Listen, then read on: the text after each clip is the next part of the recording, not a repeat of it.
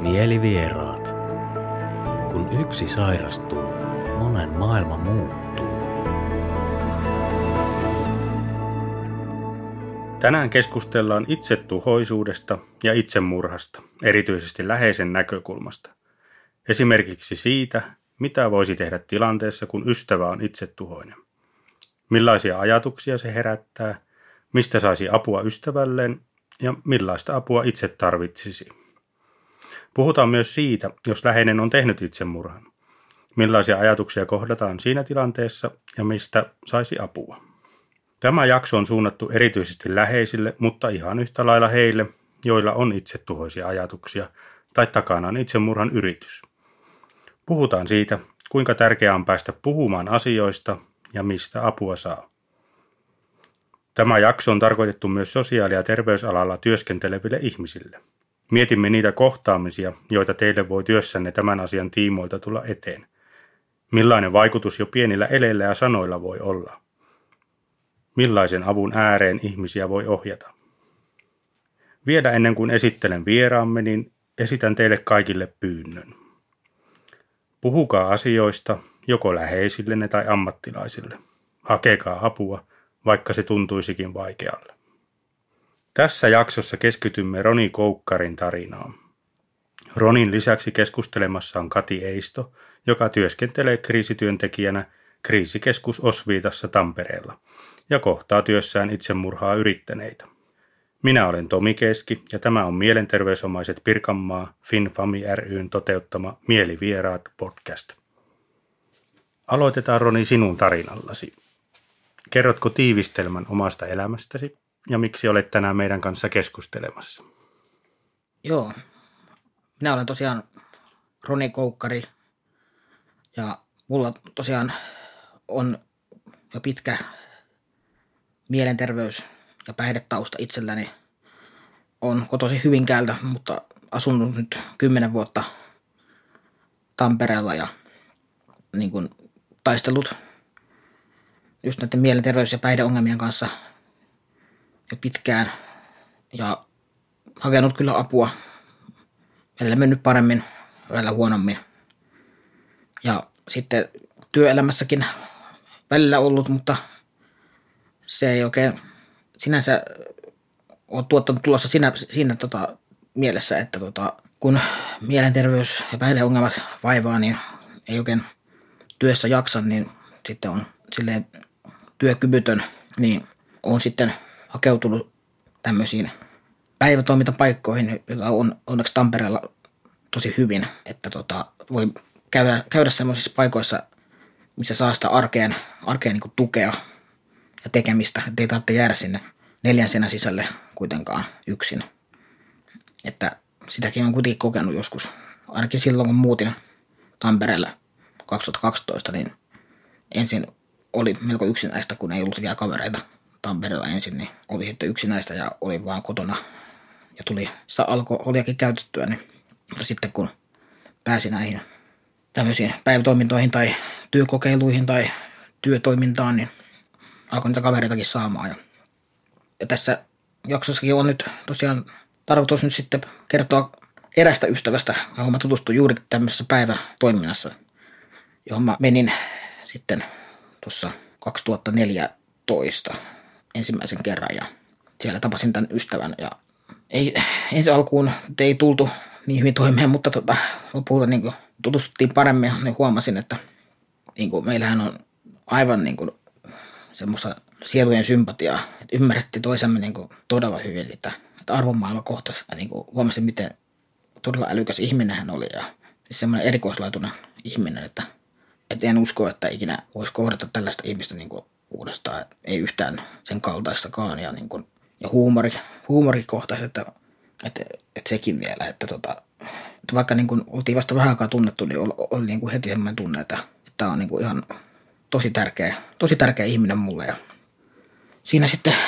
tiivisti aikaa vietettiin yhdessä, mutta sitä ystävyyttä varjosti just niin kuin, no lähinnä omatkin ne mielenterveysongelmat, niin kuin, että itsellä oli silloin sitä ahdistusta ja masennusta, silloin tosi vähän lievempänä vielä, mutta tällä ystävällä oli vielä sitä vähän pahempaa, että sillä oli semmoinen niin paha pakkoiden häiriö, että ei siinä mielessä, että olisi ollut tämmöisiä pakkotoimintoja, vaan niin pakkoajatuksia, jotka pisti niin kuin tulemaan mieleen semmoisia tosi pahoja ajatuksia ihan koko ajan. Että en tietenkään voi tietää, ei hän ikinä kertonut, minkälaisia ajatukset oli.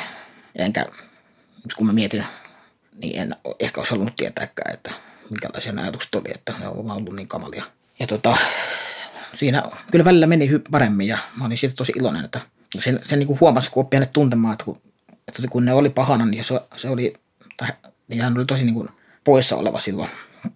Että se niin kuin käänsi päänsä pois ja laittoi silmät kiinni, että yritti saada ne ajatukset pois ajattelemalla hyviä asioita. Mutta sitten taas, niin kuin, kun meni paremmin, niin huomasi, että se oli niin paljon enemmän läsnä ja muutenkin niin kuin iloisempi. Sitten siinä 2016 oltiin tosiaan sitten se vasta pari vuotta tunnettu, mutta siinä lyhyessäkin ajassa hänestä oli tullut tietenkin tosi tärkeä. Niin 2016 niin kuin kesällä se tilanne alkoi mennä todella niin kuin huonoon suuntaan, että siinä oli jo hänellä sitten itsemurhayritystä kesällä ja sitten varsinkin syksyllä se oli jo todella paha tilanne, että sitten huomasin justiinsa, että nyt niin kuin ollaan tosi pohjalla ja mä olin hänen kanssaan niin kuin paljon siinä sitten, että yritin auttaa, että tehtäisiin yhdessä asioita, jotka voisi piristää ja vietin aikaa sen kanssa ja otin sen mun luokse yöksi ja niin kuin olin hänen luona yötä. Mutta mä niin kuin vaan aavistelin ja niin kuin näinkin hänestä, että ei se, että ei, vaikka mä kuinka olisin halunnut, niin musta tuntuu, että mä en pysty niin kuin häntä pelastamaan, vaikka mä tekisin mitä.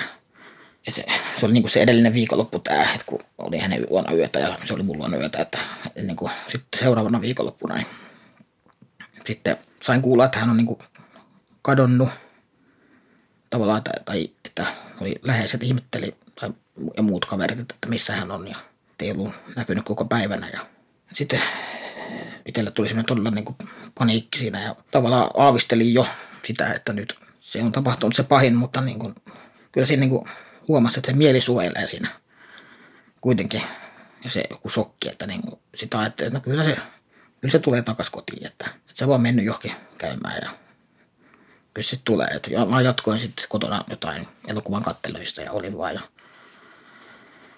ja sitten mun meidän yhteinen kaveri sitten soitti illalla ja pyysi käymään ulkona, että tuu ulos, että on asiaa, niin vielä siinäkään vaiheessa mä en niin kuin osannut ajatella sitä. Tai en päästänyt sitä ajatuksiin, että nyt, että se on se uutinen. Sehän se oli se uutinen, että ne oli tosiaan tehnyt itsemurran. Ja eihän se yllätyksenä tullut, mutta se oli, kyllä se niin kuin huomasi, että aloin saman tien itkeä ja niin kuin, mutta kyllä siinä oli semmoinen jotenkin epätodellinen olo. Tuossa olit aika pitkään tukijan roolissa, niin millaisia tunteita kävit sinä aikana läpi? Siinä oli tosi niin kuin syvää semmoista ahdistusta ja epätoivoa ja juurikin se, niin kuin, kun vietti hänen kanssaan niin paljon aikaa, kun hän oli niin ahdistunut, siis todella levoton, että ei niin kuin pystynyt edes oikein nukkumaan ja pyöri ympyrään, niin se, kyllä se niin kuin tarttui itteenkin sitten, kun on niin läheinen ihminen, niin että kun siinä niin kuin unohti sen oman itteensä suojelun ja oman hyvinvointinsa kokonaan, että se niin kuin se vaikutti tosi negatiivisesti kyllä itseäänkin, että se niin kuin, että just siitä niin kuin, vaikka se olikin kamala tapaus, hirveän asia niin kuin tähän mennessä mun elämässä, niin siitä ainakin oppi sen, että niin kuin, pitää muistaa se omakin hyvinvointi, se oma, pitää muistaa suojella itseänsäkin, tai niin kuin sitä, että niin kuin, muistaa ne omat rajat, että silloin mä unohdin täysin ne omat rajat. Niin, että vaikka se niin kuin oli niin kuin kamalin tapahtuma mun elämässä ja todella traaginen tapahtuma, niin kaikista tollaisistakin voi jotain oppia. Nyt siitä mä opin sen, että ne omat rajat, niistä pitää pitää kiinni, että pitää niin kuin muistaa se omakin hyvinvointi. Että kun siinä niin kuin itsekin vetäytyi itsekin sinne pohjaan sitten, että tuli se masennus ja ahdistus siinä. Kattelin sitä, että niin kuin, joo, tämähän oli mulle niin rakas ja olisin halunnut hänet pelastaa, mutta kun ei, sen mä opin siitä, että ketään toista sä et voi pelastaa valitettavasti, ellei se itse se toinen halua pelastua. Pystyykö sä puhumaan tästä asiasta kenenkään kanssa silloin, kun olit vielä tukijan roolissa? Kyllä mä pystyin, niin kun meillä on kuitenkin niin kun yhteisiä kavereita, niin puhuttiin siitä. Ja sitten mulla on onneksi todella läheiset välit niin kun mun perheen kanssa, tai ainakin mun äidin ja siskon kanssa. Niiden kanssa pystyin puhumaan kanssa. Mutta siinä vaiheessa mulla ei ollut oikein semmoista muuta niin tämmöistä ammattitukea mun mielestä. Niin. Ja kyllä mä tälle kaverin äidillekin niin kuin ilmaisin huoleni. Mutta kyllä joillekin pystyin puhumaan kuitenkin. Miten, Kati, tämmöisessä tilanteessa voisi reagoida, jos esimerkiksi ystävä puhuu itsemurha-aikkeistaan, niin mihin voisi ottaa yhteyttä?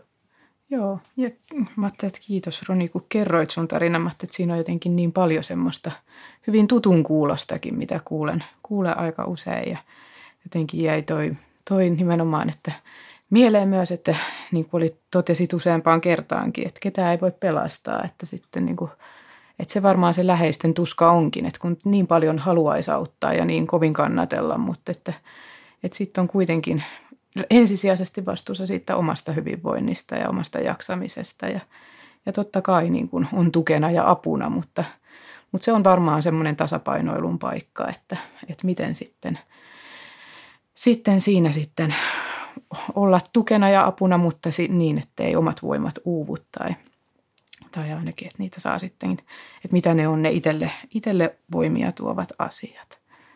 Joo, tämmöisiä.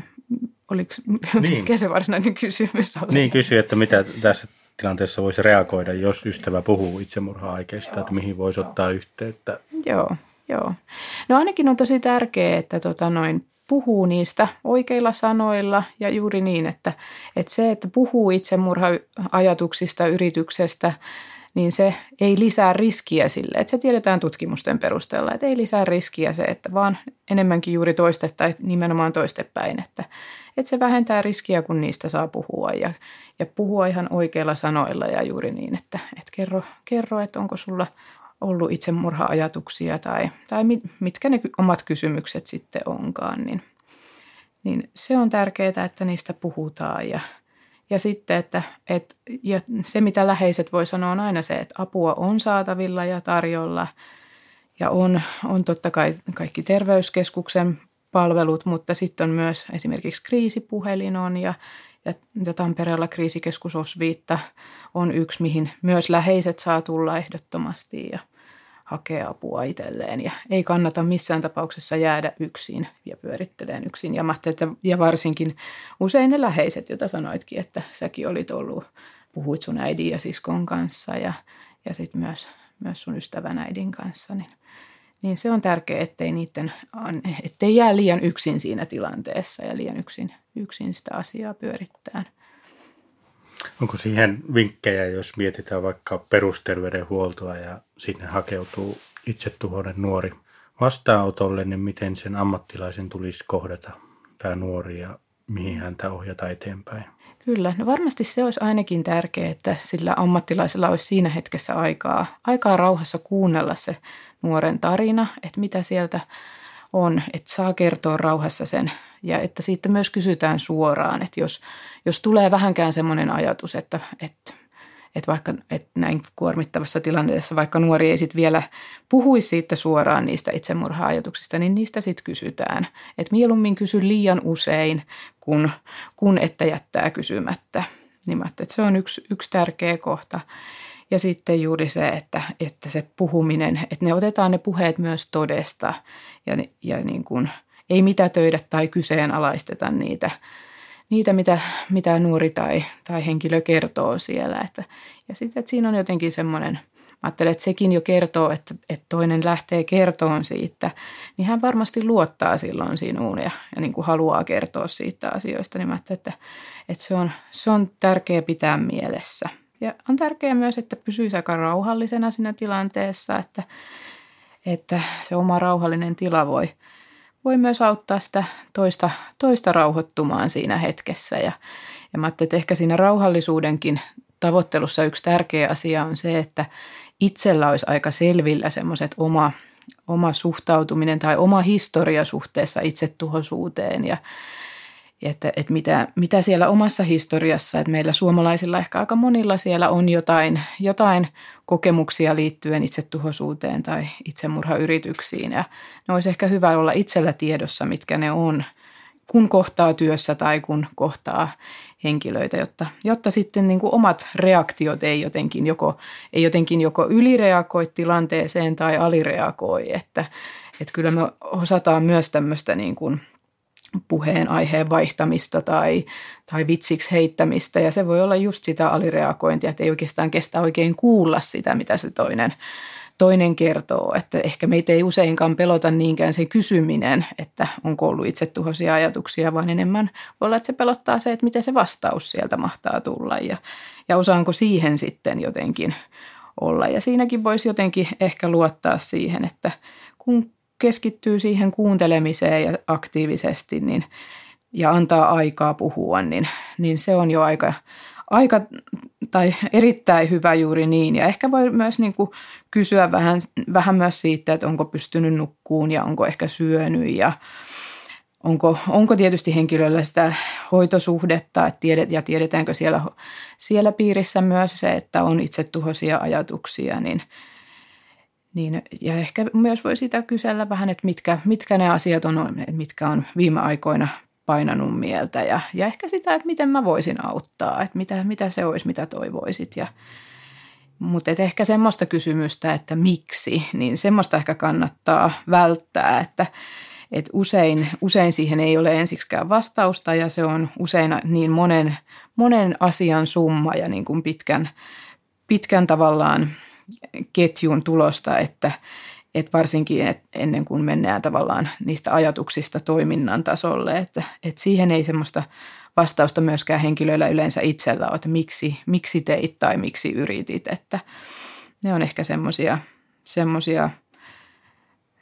yksiä ajatuksia, mitä tässä nyt, ja ehkä se semmoinen toivon luominen ja sen, että apua on saatavilla ja tarjolla ja että jos pystyy, niin siinä jotenkin yhdessä hakien sitä ja että joskus avun piiriin pääseminen voi olla aika pitkä prosessi, mutta apua on saatavilla ja myös näitä kolmannen sektorin huomattavasti matalamman kynnyksen palveluita on kuitenkin saatavilla ja myös niin, että onneksi nykyään myös etänä, että voi saada kriisikeskuksista aikoja myös, vaikka välimatkat olisi pitkiä, niin hyvinkin ja aika nopeallakin aikataululla. Käytät työssäsi kriisikeskus Osviitassa LINITY-mallia, joka tulee sanoista lyhyt interventio itsemurhaa yrittäneille. Haluatko kertoa lyhyesti siitä ja millaisia vaikutuksia sillä on ollut heihin, jotka on sinun avun piiriin tulleet? Joo, eli LINITY on tämmöinen malli, missä niin kuin sen itsemurhayrityksen jälkeen työstetään sitten niitä henkilökohtaisia toimintastrategioita, joissa niin kuin tarkoitus on estää sitä itsemurha kriisiin uudelleen ajautumista tai että mitkä sitten kriittisissä hetkissä olisi niitä toimintamalleja, mutta että tosiaan 3 tai 4 kertaa siinä tavataan ensin ja se ensimmäinen tapaaminen on tämmöinen narratiivinen haastattelu, eli missä ihan kysytään sitä, että kerro se sun tarina, mikä johti siihen, että päädyit yrittää itsemurhaa ja se ensimmäinen tapaaminen videoidaan ja sitten se on niin kuin asiakas saa kertoa ihan rauhassa lähteä siitä, mistä haluaa lähteä liikkeelle ja käydään läpi se tarina siinä ja työntekijä toki auttaa tarpeen mukaan, mutta voi myös olla hyvin, että siinä ei paljon muuta tarvitse kuin kysyä se ensimmäinen kysymys ja sitten se tarina sieltä lähtee avautuun, että mitä siihen on liittynyt. Ja sitten seuraavalla kerralla katsotaan yhdessä sitä nauhaa ja sitten on niin kuin puolin ja toisin tavallaan niiden kysymysten aika, että pysäytellään nauhaa ja kysytään, että no, onko tähän vielä jotain, mitä haluaisit lisätä ja onko tässä jotain semmoista, mitä on jäänyt poissa tai mitä tästä nyt ajattelet ja sitä tosiaan yhdessä katsotaan ja sitten toisen tapaamisen jälkeen annetaan tämmöinen kotitehtävä, missä on sitten paljon niin kuin tietoa siitä, että mitä esimerkiksi itsetuhoisuus ja psyykkinen kipu tarkoittaa ja mitä vaikka päihteet ja miten masennus tai muut mielenterveysongelmat. Siinä on semmoinen niin kuin paketti, mutta sitten myös jälleen niin, että ihminen niin kuin itse sitä sitten työstää siihen seuraavaan, että mitä se hänen kohdalla mikäkin asia tarkoittaa. Eli tämmöistä niin kuin tietoa myös itsetuhoisuudesta. No sitten 3. kerralle tehdään tämmöinen kirjallinen tiivistelmä siitä tarinasta, että mitä on ne taustat, mitä on johtanut siihen ja mikä se varsinainen tapahtuma on ollut, että mitkä ne siinä on ollut ne niin sanotut triggerit. Ja sitten siellä 3. kerralla myös työstetään yhdessä sitä turvasuunnitelmaa, että mitkä on ne varomerkit, mitä tapahtuu ja mitä sitten tehdään ja toimitaan. Ja sitten käydään hyvin semmoisia niin kuin konkreettisia ja että miten tavallaan sitä riskiä voi vähentää, että ei joutuisi siihen itsetuhoiseen tilaan. Että se ajatellaan, että se on semmoinen niin kuin tila, joka on ensiksikin ajallisesti rajallinen, että se ei kestä loputtomiin ja sitten, että ihmisen on siinä tilassa enää vaikea ehkä muistaa, että mitä kaikkia mahdollisuuksia, mitä toimintamalleja mulla on, jos niitä ei ole etukäteen työstetty, että sitten ollaan tehty ihan niitä, että mitä alkuvaiheessa voin tehdä yksin, että ne voi olla sen tyyppisiä, että luetellaan vaikka jotain sarjoja tai tehdään jotain lempimusiikkilistoja, ihmiset niin kuin voi tehdä siitä itse ja ne hyvin yksityiskohtaisesti siihen laitetaan, että mitä ne on, millä voi vähän rauhoittaa itteensä. No yksi on se myös, että mene vaikka toisten seuraan, että jotkut ihmiset on enemmän vaarassa silloin, kun he jää yksin ja rupeaa eristäytyyn, että se voidaan siihen esimerkiksi mainita, että lähde toisten ihmisten seuraan, käy vaikka kaupassa tai jotain semmoisia hyvin käytännön läheisiä. Sitten käydään, että kehen voi olla yhteydessä, että ketä ne henkilöt on ja myös ehkä voidaan joskus sitä miettiä aika tarkkaankin, että mitä ne on, mitä mä sitten sanon siinä kohdassa, että onko se niin, että jotkut haluaa, että sitten kun mä soitan jollekin, niin mä haluan vaan jutella niitä näitä. Tai sitten toiset haluaa, että on ne henkilöt, kelle mä soitan. Ja sitten he tietää, jos mä sanon, että nyt mulla on tosi hankala olo tai jotain. Ja he tietää sitten vaikka kysellä vähän, missä sä oot ja mitä siellä tapahtuu ja mikä se tila on. Ja sitten käydään myös ihan ne, että mihin sitten ihan niin kuin akuutissa tilanteessa, mihin ottaa yhteyttä, että soita hätäkeskukseen, jos oot vaarassa tehdä itsellesi jotain ja sitten, että jos oot jo tehnyt jotain, niin kerro se hätäkeskukseen ja sitten ehkä sitä ennen vielä just, että voi kriisipuhelimeen soittaa tai kehen vaikka ammattilaiseen, jos on joku hoitotaho, että kehen voi olla yhteydessä ja totta kai myös sitten, että mennä päivystykseen ja tiedätkö reitin päivystykseen, että käydään semmoisia hyvin yksityiskohtaisia ohjeita tai että mietitään niitä jokaisen kohdalla ne omat. Ja sitten tosiaan tämmöiset seurantakirjeet liittyy vielä siihen, että 2 vuotta pidetään yhteyttä, että sitten kun on nämä tapaamiset ja näistä niin kuin yksi tapaaminen on aina läheisten tapaaminen, että totta kai siinä aina sitten kysytään, että sopiiko, että käydään sitten läheisten kanssa myös tässä keskustellen se turvasuunnitelma läpi. Yleensä se on niin, että käydään se turvasuunnitelma. Ja sitten voi olla, että siitäkin vielä mietitään, että onko jotkut kohdat, mitkä haluat, että tästä käydään, tai onko, että sitten mietitään, mitkä ne on ne kohdat ja läheisten kanssa. Ja mä ajattelin, että läheisiltä on tullut paljon sitä palautetta, että on ihanaa, kun on sitten myös tiedossa, että mitä mä voin ehdottaa sille mun läheiselle, että hei, että oot sä muistanut, mitä ne onkaan, käydä suihkussa, mennä kuunnella musiikkia, että siellä on myös sit niitä semmoista niin sanottua kättä pidempää tulee myös läheisille, että hei, näitä asioita mä voin vaikka ehdottaa ja jos se sopii tälle asiakkaalle, niin otan aina kopion siitä sitten myös läheisille, että hän voi, että sit kun se tilanne tulee päälle, niin silloin voi olla vaikea muistaa ja silloin siis nimenomaan niin, että ne on yhdessä työstetty, että ne ei ole tietenkään niin kuin ammattilaisen sanelemia, vaan niin, että henkilö tietää itse, mitkä ne hänen toimivat keinot on ja niitä voi sitten aina lisätä ja kasvattaa vielä lisää, mutta niin, että ne on myös läheisten kanssa, koska läheisethän on ne ihmiset, jotka siinä ympärillä on ja he on niin kuin se, kuitenkin se tärkein tukipilari yleensä siellä, että he myös tietää. palataan, Roni, sinun tarinaan ja siihen tilanteeseen, kun ystävä sitten lopulta oli päättänyt tehdä itsemurhan, mutta että millaisia muistikuvia sinulla on sitten niistä seuraavista päivistä ja mitä silloin tapahtui? Siinä sitten onneksi pääsin kaverin luokse tai hänen perheensä luokse yöksi, että ei tarvinnut sitten olla yksin kotona. Että se olisi ollut aika paha olla yksin kotona, koska perhe asuu Hyvinkäällä ja olisi tarvinnut matkustaa junalla.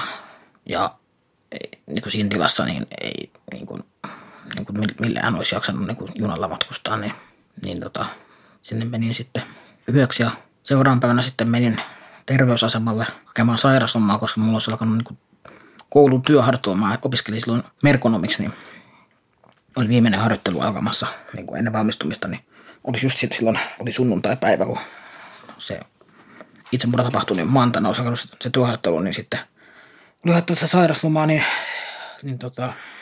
menin sinne päivystykseen ja siellä sitten oli just niin kuin semmoinen innoittava, kun siinä piti mennä niin kuin ensin terveydenhoitaja tai se sairaanhoitaja niin kuin siihen arvioon, että tarviinko lääkärille mennä vai riittääkö se sairaanhoitajan joku arvio tai mitä nyt ikinä onkaan, niin se sairaanhoitaja oli aika tyly siinä, että siinä mielessä, että mun mieli oli tosi järkkynyt ja niin kuin oli tosi haavoittuneessa tilassa, niin se ei kauheasti mieltä ylentänyt se sairaanhoitajan kohtelu siinä.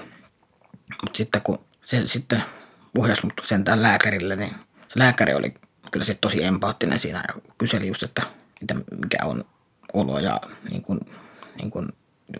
vähän niin kuin muutenkin siitä tilanteesta. Ja antoi mulle sitten viikon sairauslomaa ja mä lähdin sitten menin sitten siitä niin kuin siinä päivätoimintapaikkaan, missä oli tämä ystävänkin tutustunut, niin siellä nyt oli kaikki, niin kuin, kaikki siellä tunsi hänet, niin oli kaikki tietenkin järkyttyneitä ja oli semmoinen, oli siinä niin kuin jotenkin semmoinen kaoottinen fiilis tai jotenkin semmoinen niin epätodellinen olo. Niin kuin, ja en mä tiedä, oliko se edes hyvä mennä siinä, koska kaikki niin kuin muistutti siellä paikassa siitä ihmisestä, mutta sitten tavallaan halusi niin kuin tietenkin sitä vertaistukea muista, jotka suri sitä samaa. Mutta sitten illalla mä lähdin niinku just sitten Hyvinkäälle mun perheen luo ja olin siellä. Sain niinku läheisimmiltä ihmisiltä sitä tukea ja turvaa. Olin siellä muutaman päivän sitten. Niin. Sitten viikon päästä, kun oli sairausloma loppu, niin sitten menin työharjoitteluun ja jotenkin siinä sitten niinku, kyllä se niinku auttoi siinä sitten. Jotenkin se, että pääsin työharjoitteluun, että saisi muuta ajateltavaa, mutta tuntui sitten taas toisella, että mä niin kuin sain kaikki just sieltä lääkäriltä sitten ajan niin kuin tuonne akuuttipsykiatrian taussiin. Niin sekin aika meni. Mä muistan kyllä siinä aika monta päivää meni, että mä sain sen ajan sinne. Että mä en muista tarkalleen milloin se oli se aika siinä, mutta kävin siellä ja sieltäkin oli tosi jotenkin valjus ja työntekijä siellä, että ei se niin kuin oikein mitään puhunut. Niin kuin, että mä olisin jotenkin halunnut, että se olisi kysellyt enemmän ja ollut niin jotenkin empaattisempi ja semmoinen vastavuoroisempi, mutta ei sitä oikein ollut hyötyä mun mielestä siitä käynnistä, se akuuttipsykiatrista.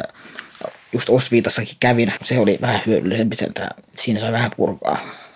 Siinä Osviitassa mä taisin käydäkin niin kuin aika lailla silloin. Mä en muista ihan tarkalleen niitä päiviä, mutta niin kuin aika nopeasti sen tapahtuman jälkeen, että kuitenkin hain silleen apua, puheapua ja tälleen. Vähän sekavat muistikuvat tietenkin, se on ollut niin kaoottista aikaa silloin. Minkälaisia erilaisia tunteita muistat kokeneet sitten siinä niin kuin tapahtuman jälkeen pitkänkin ajan kuluessa, mutta mitä kaikkea?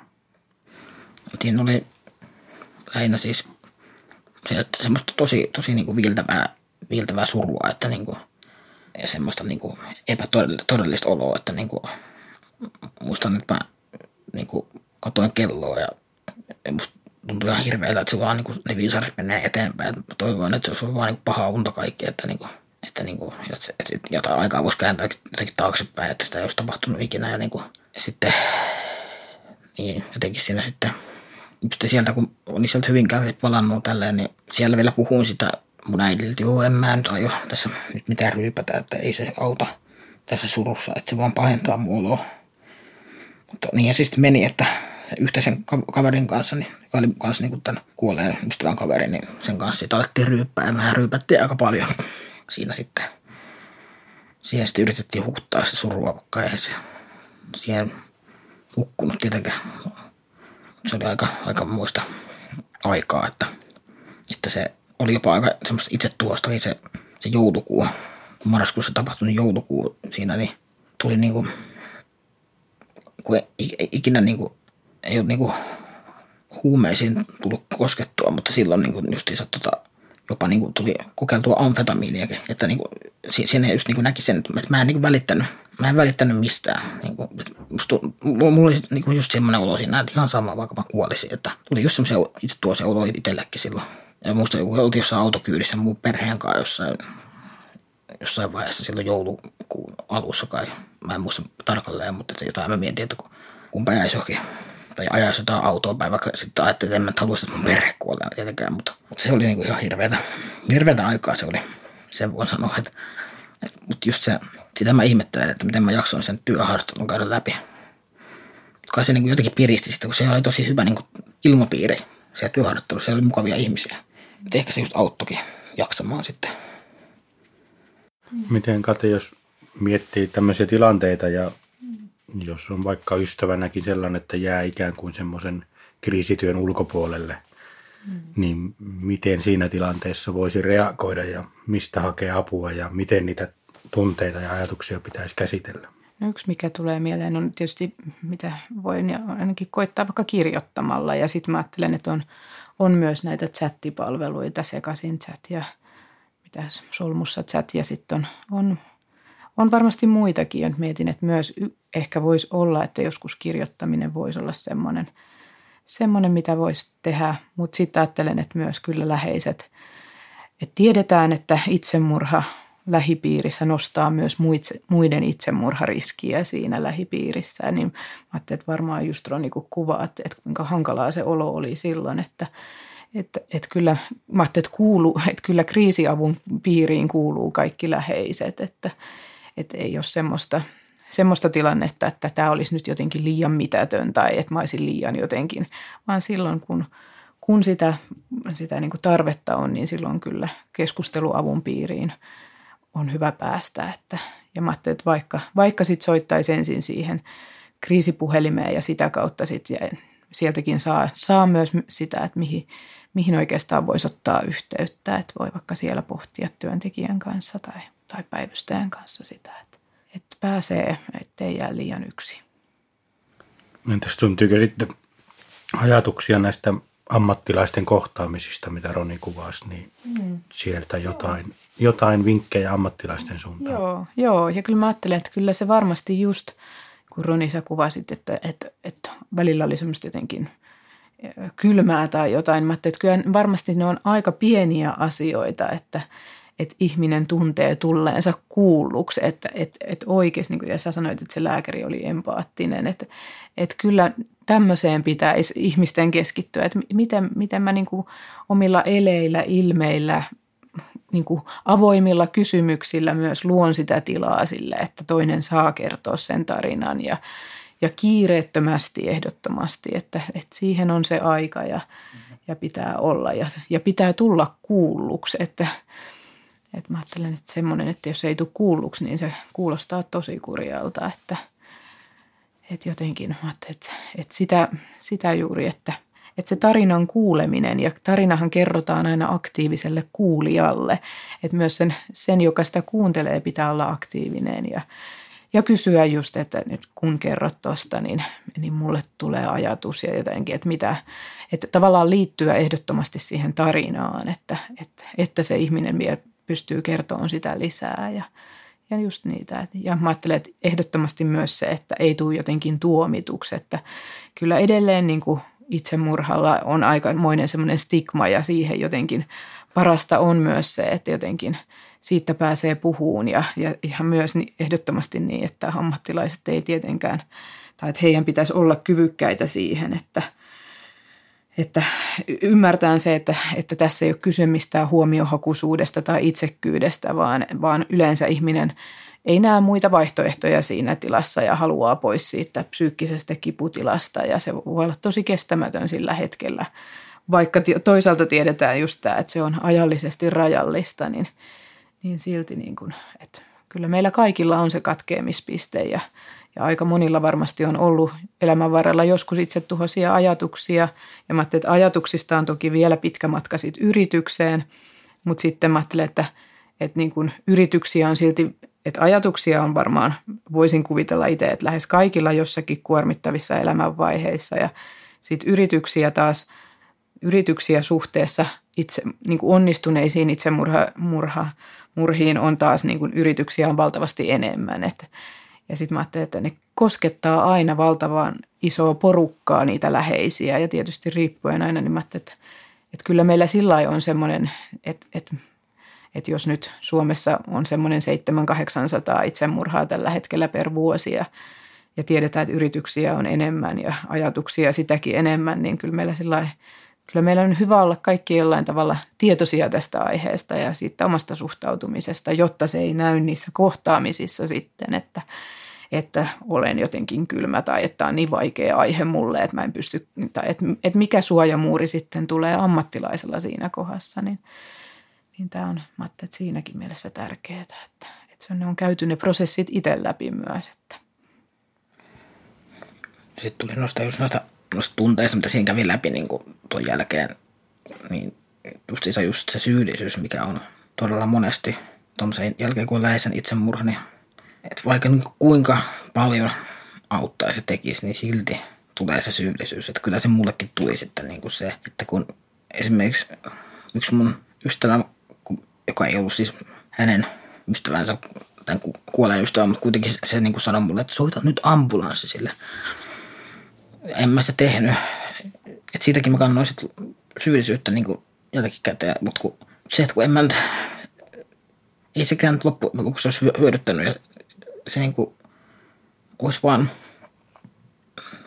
niin kuin se, että mä pelottin, että se suuttuu mulle, jos ottaa sitä jotain ambulanssia, kun se ei halunnut pitkän niemeen, eikä se halunnut lähteä akutaan. Se ahdisti se akutaan, koska se on aina niin täynnä ja kaikkea niin kuin. Ja monesti on ollut hoitajat tylyjä siellä ja niin kuin tälleen, että kun sitten mietin, jos kaikkea olisi pitänyt viedä se akutaan, olisi pitänyt. Kaikkea tuollaista oli kelattua. Niin kuin, että kyllä sinne käy niin paljon kaikkia tunteita läpi, että se vaan tuli vielä mieleen tuosta, mitä tunteita siinä kävi läpi. Mulle tulee, Roni, tästä kanssa jotenkin just mieleen se, että just se, että ja varmaan te niitä puhuittekin just, että mitä apua hän olisi halunnut ja toivonut. Ja varmaan just sitä olittekin jotenkin puhunut. Että sitten tietysti sitten mä ajattelen, että ymmärrän just tonkin näkökohdan, että toinen ei halua sinne akutaan. Mutta sitten tietysti voi olla joku tiukka tilanne olla semmoinen, että se kuitenkin sitten säästää sen hengen. Vaikka varmaan se ei ollut siinä kohdassa silloin se tilanne, mutta että. Ja sitten toisaalta pakkohan ne niinku ratkaisut on tehdä siinä hetkessä sitten, että et mitkä ne sitten on. Joo. Mutta paljon ihmiset miettii sitä syyllisyystä ja mä ajattelin, että se on sitä jotenkin sitä prosessia, mitä täytyy käydä läpi, että jos olisin tehnyt toisin ja mitä sitten. Ja mä ajattelin, että se on jotain sitä prosessia ja varmaan se just se, niin kuin järkyttävyys tai äkillisyys myös saa sen tavallaan sen, että meistä olisi niin varmaan luonnollista meillä ihmisillä se myös, että mitä mä olisin voinut ja käydä sitä jotenkin läpi, sitäkin asiaa. Jos siirrytään ajassa vähän eteenpäin, niin miten, Roni, mielestäsi tai mikä sai sut selviytyä tästä ystävän menetyksestä ja mitä elämässä tapahtui tuon jälkeen? No, kyllä sen pitkään tietenkin oli sitä semmoista pakoilua, että niin kuin justiinsa mä olin työharjoittelussa ja sitten valmistuin. Siinä niin kuin, juuri kun valmistuin sitten merkonomiksi siinä 2017 helmikuussa, niin Sitten kun loppui se työharttelu ja mä en nyt heti saanut töitä, niin siinä kun putosi niin tyhjän päällä ja kävin siellä samassa päivätoiminnassa, missä tämä ystäväkin oli käynyt, niin siinä niin tuli sitten se masennus ja suru niin täysillä. Varsinkin kun se paikka muistutti niin paljon hänestä, niin se oli, niin kuin, oli kyllä kova suru päällä. Ja niin kuin, mutta sitten alkoi just se kauhea vimma hakea niitä töitä. Ihan kauhean niin semmoinen, että nyt pitää päästä töihin. Että, ja nyt kun mä jälkikäteen mietin, niin se on ollut semmoista pakenemista, että niin kuin, mä halusin sen töihin, että jotain, niin kuin, että mä haluan nyt jotain. No, on se muutenkin ollut sitä, että mä oon niin kuin vaan semmoinen, tai niin kuin semmoinen, pitäisi suorittaa ja olla niin kuin jotenkin, että ei ole tarpeeksi hyvä, niin oli siinä vähän sitäkin, mutta niin kuin muutenkin, että sitten mä löysin onneksi toisen päivätoimintapaikan, missä tulin käymään ja niin kuin, että pääsin niin kuin niistä vanhoista kuvioista silleen eroon, koska tämä uusi päivätoimintapaikka nyt on paljon parempi edelleen käy siellä, niin siellä taas mä innostuin niin kuin liikunnasta ja oli se tosi hyvä juttu, iloinen juttu alkuun, mutta kun sekin niin kuin lähti lapasesta, että niin kuin, että siihenkin niinku pakeni jotenkin siihen liikuntaan, että mä oon niinku riippuvuuksilla altis ihminen, niin kuin nähdään tässäkin, että mulla on tullut se alkoholiongelma ja on kaikkea riippuvuutta ollut muutenkin, niin. Mutta sitä, niinku, sitä surua pakeni liikuntaa, se pakeni siihen työhön, kun lopulta mä sitten sain töitä just siinä lokakuussa 2017, niin se, että niinku, se oli ihan hirveätä niinku suorittamista koko ajan, niinku sitä liikuntaa ja töitä, vaikka se nyt olikin vaan osa-aikaista 6 tuntia päivässä, mutta silti. Niin kuin, sitten kun se työilmapiirikin oli siis siellä semmoinen, että mä en voinut olla oma itteni siellä, niin lopulta se tuli sitten niin vääjäämättä se romahdus tuossa 2018 vuoden alussa, että niin kuin, sitten mä irtisanouduin. Mutta niin kuin, se on ollut vaan niin kuin sitä, että päivä kerrallaan ja on niin kuin ihmisiä elämässä, joilta on saanut tukea ja kun on ollut sitä mielekästä tekemistä ja se, että ennen kaikkea niin kuin, mua niin kuin auttaa se, että on semmoinen uteliaisuus niin kuin, elämää kohtaan, että mitä se tuo tullessaan. Että se, niin kuin, se auttaa jaksaa päivästä toiseen. Että kun kuitenkin musta elää semmoinen optimisti, vaikka nyt onkin ollut syvissä vesissä, niin jotenkin mä ajattelen, että kyllä jopa kaikkein paskimmissakin päivissä on ainakin joku hyvä juttu. Kuin pieni hyvä juttu. Ja se on niin kuin auttanut selviämään. Ja niin kuin se, että ei se suru, niin kuin se ei kato ikinä eikä se ikävää, mutta sen kanssa oppii elämään ajan kanssa. No, tuosta uteliaisuudesta elämään kohtaan, niin mitä haluat elämän tuovan sun eteen? Onko sulla nyt haaveita ja unelmia, mitä kohti haluaisit mennä? No joo, siis tällaisena romantikkona, etenkin niin kuin rakkautta, sitä mä haaveilen. Niin kuin, ei ole semmoista kunnon kestävää parisuhdetta vielä ollut tähän mennessä, koska on ollut niin, hajalla itsekin. Ja niin kuin, semmoinen epävakaa ihminen, ei ne sitten hakeutunut semmoista samanlaisten epävakaiden ihmisten kanssa yhteen. Ja, että ne ei ole kestänyt. Ja sitten niin kuin, no se, että löytäisi semmoisen työn, niin missä viihtyisi, mikä olisi niin mielekästä, että sen on vielä hakusessa se ammatti.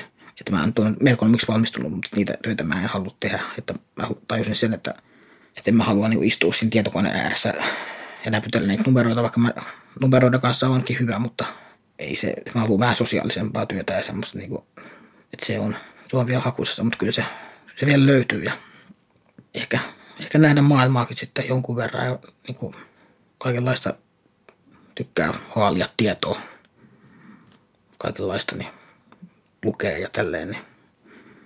Että on tässä niin kuin paljon koettavaa vielä, kun nuori on. Osaatko kiteyttää semmoisia tai sanoa joitain nostoja, että mitkä paikat on ollut niitä, mistä sulle on ollut eniten apua tai mistä olet saanut niin kuin itsellesi hyötyä ja millaista se apu on ollut? No kyllä se on ollut niin kuin juurikin toi. Tämä päivätoiminta, missä mä nyt käyn, olen käynyt jo 5 vuotta ja siellä niin kuin, se on mulle niin kuin, ollut niinku välillä niinku sanonut vähän niinku, että se olisi niinku toinen koti mulle ja että kun siellä on niin paljon semmoista hyvää toimintaa ja hyvää porukkaa ja hyvää ilmapiiriä. Ja sitten mun perhe, että niin kuin mulla on siis tosi läheiset välit mun äidin kanssa. Mä pystyn puhumaan mun äidin kanssa melkein kaikesta. Ja samoin mun siskon kanssa. Ja veljenkin kanssa on nykyään aika läheiset välit taas. Isän kanssa nyt vähän etäisemmin. Nyt sekin on vähän skarpannut, että on taas vähän niin kuin yritetty pitää enemmän yhteyttä. Ja sitten se just, että mulla on niin kuin noita kaikenlaisia omia harrastuksia ja projekteja, että semmoisia esimerkiksi, että kiersin Tampereen kaupungin osat aakkosjärjestyksessä, niin kuin, että vähän semmoisia erikoisia jo, että siinä meni siis monta vuotta, että en mä niitä joka päivä kiertänyt ja tälleen, mutta niin kuin, ja sit, niin kuin, että pitää olla aina joku tämmöinen projekti mulla, niin kuin pitää elämässä kiinni, että jotenkin niin kuin, kaikenlainen tutkiminen ylipäätään se tiedonhallinnon, niin se niin kuin, niin ja huumori siis mä oon, niin kuin huumori se on semmoinen niin kuin selvitysmekanismi mulla, että niin kuin se, että tuossa yhdessä vaiheessakin kesällä, kun meidän koira jouduttiin lopettaa ja se oli kans tosi suuri suru ja sitten vielä niin kuin mun kummilapsella todettiin semmoinen tosi harvinainen geenivirhe. Mä pelkäsin aluksi tietenkin, että se on joku vakavaa, mutta ei sitten onneksi ollutkaan. Mutta siinä vaiheessa, kun mä kuulin ensin, että tämmöistä epäillään, niin mä niin sit vaan heitin tämmöistä mustaa huumoria, että kun siinä on tässä Yksin kotona -leffassa siinä kakkosleffassa se nainen, mikä on tehty pulujen kanssa ja puistossa, mä sanoin, että joo, musta tulee sitten seuraavaksi, että jos sekin tulee tähän niin kuin, tämän kaiken päälle, kun tässä on vähän kaikkea niin kuin viime vuosina. Niin kuin, että musta tulee seuraavaksi sitten, että mä oon siellä niiden pulujen kanssa se seuraavaksi. Ja musta tulee se pulujen ystävä sinne puistoon. Että se on se mun seuraava vaihe elämässä. Että niin kuin just toi, että niin kuin se musta huumori. Onneksi on oppinut sen mun äidiltä. Onko nyt matkan varrella ollut semmoisia tilanteita, missä olisit kaivannut jonkunlaista apua, mitä et ole saanut ja mitä se olisi ollut? No siis, mullahan on tässä sitten vielä niin kuin 3 muutakin semmoista ei niin läheistä. Tai siis pari näistä oli aikaisemmin läheisempiä, mutta oltiin jo siinä vaiheessa etäännytty. Yksi oli sitten niin kuin koko ajan vähän etäisempi, niin myös tehnyt itsemurhan. Yhteensä siis 4 kaveria on tehnyt itsemurhan, niin kyllä niin kuin siinä niin kuin tavallaan... No, ehkä olisi pitänyt itse niin tietenkin hakea jotain kriisiä, mutta en mä tiedä, ehkä siinä oli jotenkin turtunut siinä ja sitten vähän liikaakin alkoi jo kyynistyä, kun koko ajan tapahtuu tällaista. Sitten vielä se, että mun veljelläkin on 3 kaveria niin kuin tehnyt itsemurhaa, niin musta se on aivan järkyttävää, niin kuin, että näin paljon nuoria ihmisiä kuolee. Että niin kuin, että jotenkin sitä niin kuin turtuu ja kyynistyy ja mä en haluaisi, että tapahtuu sellaista, mutta, niin kuin, mutta just se, että... Niin kuin, kun mä ylipäätään niin mä oon niin kiusattu koulussa aikoinaan, että sieltä niin juontuu aika paljon noita mun mielenterveysongelmia ja myös se päihdeongelma, koska se tuli niin toi alkoholi mulle niin ensimmäiseksi lääkkeeksi niin sanotusti tuohon kesien ahdistukseen, mitä se koulukiusaaminen aiheutti, niin kaikki se, niin kyllä niin psykoterapia, se olisi niin kuin, siihen tarvitsisi päästä, mutta niin sitä on jarruttanut nyt tietenkin toi päihdeongelma, että sitä oottelen vielä, että siihen voisi hakeutua. Onko esimerkiksi päihdehoidossa yritetty ymmärtää ikinä sitten syytä, että mitä siellä taustalla on, miksi päihteitä käytetään? Kyllä se on niissä puhuttu, mutta sitten se on kuitenkin aina todettu, että no ei, että pitää odottaa, että on tullut raittiina niin ja niin kauan. Ja onhan mä sitten yrittänyt tietenkin, mutta kun se ei tosiaan niin helppoa ole, että yritän aina uudestaan. Olisiko sulla jotain vinkkejä ammattilaisten suuntaan, miten kohdata ihmisiä, jotka tulee sinun kaltaisessa tilanteessa vastaanotolle?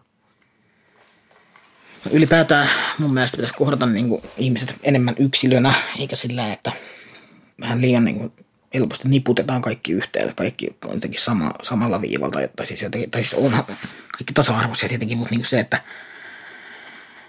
kun kunkin ihmisen tilanne on niin kuin kuitenkin yksilöllinen, että ei sen aina mene niin, miten jossain niin kuin protokollassa nyt on, että pitäisi huomioida niin kuin useammatkin asiat siinä, eikä vaan ne niin kuin just katsoa jotenkin niin silleen yksioikoisesti ne asiat. Ja justiinsa se toi empatiakyky, että eikä se, että niinku liikaa kyynistyisi, vaikka sen on tietenkin voin ymmärtää, että joku on tuossa hoitotyössä, että se voi olla vähän vaikeaa, että siinä, ettei turtuisi kyynistyisi, mutta se olisi hyvä, kun sen onnistuisi välttämään, koska niinku ihmiset kuitenkin siinä, ihmisiä siinä kohdataan ja ihmisillä on tunteita. Olisiko Katilla ajatuksia, että mitä me voitaisiin oppia Ronin tarinasta? Mä ajattelin, että jotenkin tosi paljonkin voitaisiin oppia. Ja mä ajattelin, että ihana kyllä, Roni, kun oot tullut tähän ja kerrot sun tarinan, että varmasti meillä on paljon oppimista siinä, että millä tavalla kohdataan. Ja just siitä yksilöllisyydestä mä kanssa ajattelen, että en ole vielä koskaan tavannut ihmistä, joka vaikka sopisi johonkin tiettyyn malliin tai muottiin. Että kyllä se aina on niin yksilöllinen ja just esimerkiksi ne, että itsetuhoisuudenkin kohdalla, että ne varoitusmerkitkin on aina aika yksilöllisiä ja jotenkin, että se jotenkin mikä sysää vaikka sen toiminnan lopulta liikkeelle, niin se voi olla aika semmoinen niin kuin ehkä ulkopuolisen silmään vähän semmoinen niin kuin no ehkä mitätön on vaikea tai niin kuin väärä sana, mutta jotenkin semmoinen aika pieni asia, mutta kun se on se koko historia tietysti ihmisellä aina mukana ja kaikki ne, niin sitten taas sitä nähden vasten, niin se onkin ihan ymmärrettävää toimintaa, mistä se jotenkin lähtee liikkeelle. Että kyllä mä kans, että jotenkin sitä yksilöllisyyttä ja just sitä, että olisi aikaa kohdata ja kuunnella ja kiinnostua siitä, että mistä kaikesta tämä ihminen on selviytynyt ja mikä kaikki siinä on auttanut, että on selviytynyt näin monista asioista ja jotenkin myös sitä puolta, että mikä kaikki toimii ja tietenkään missään tapauksessa niitä vaikeuksia sivuuttamatta, niin sitä voi silti miettiä, että mikä kaikki on auttanut ennen jaksaan ja selviytyyn erilaisista tilanteista ja jotain sen tyyppisiä tulee ainakin mieleen. Olisiko Ronilla jotain terveisiä ihmisille, joilla on itsetuhoisia ajatuksia tai joiden läheisillä on itsetuhoisia ajatuksia? Ainakin se, että niistä kannattaa tietenkin jo puhua mahdollisimman pian jollekin, jos vaan on ketään ja kelle puhua. Ihan kuka tahansa ja niin kuin joku läheinen tai sitten just joku kriisiapu. Ja niin kuin no itsellä just tämä, että lähinnä kun on tämä päihdeongelma, niin kun jos on ollut niin kuin juomishimoja, joskus kun on ollut raittiina, niin sitten kun mä oon puhunut niistä ääneen, niin ne on helpottanut. Niin mä toivon, että joillekin voisi auttaa samalla lailla sitten tuossa, että jos on itsetuhoisia ajatuksia, että kun puhuu niistä ääneen, niin sitten helpottaisi. Mä todellakin ymmärrän, kun itselläkin on ollut niitä itsetuhoisia ajatuksia, ja vähän itsetuhoisia tekojakin, että se voi välillä tuntua se siltä, että tässä elämässä ei ole niin mitään merkitystä, että ei ole mitään järkeä elää, mutta, niin kuin, kun se, että kuitenkin niin kuin, että vaikka nyt tuntuisi niin kuin tosi synkältä, niin sit se ei niin kuin kestä loputtomiin se synkkyys. Että kyllä se, mä uskon, että kyllä se niin kuin tulee vielä niin kuin se valo ja ilo taas ja tulee niitä hyviä juttuja. Että se voi niinku se elämä yllättää kuitenkin. Et tulee niinku niitä hienoja juttuja taas. Semmoista.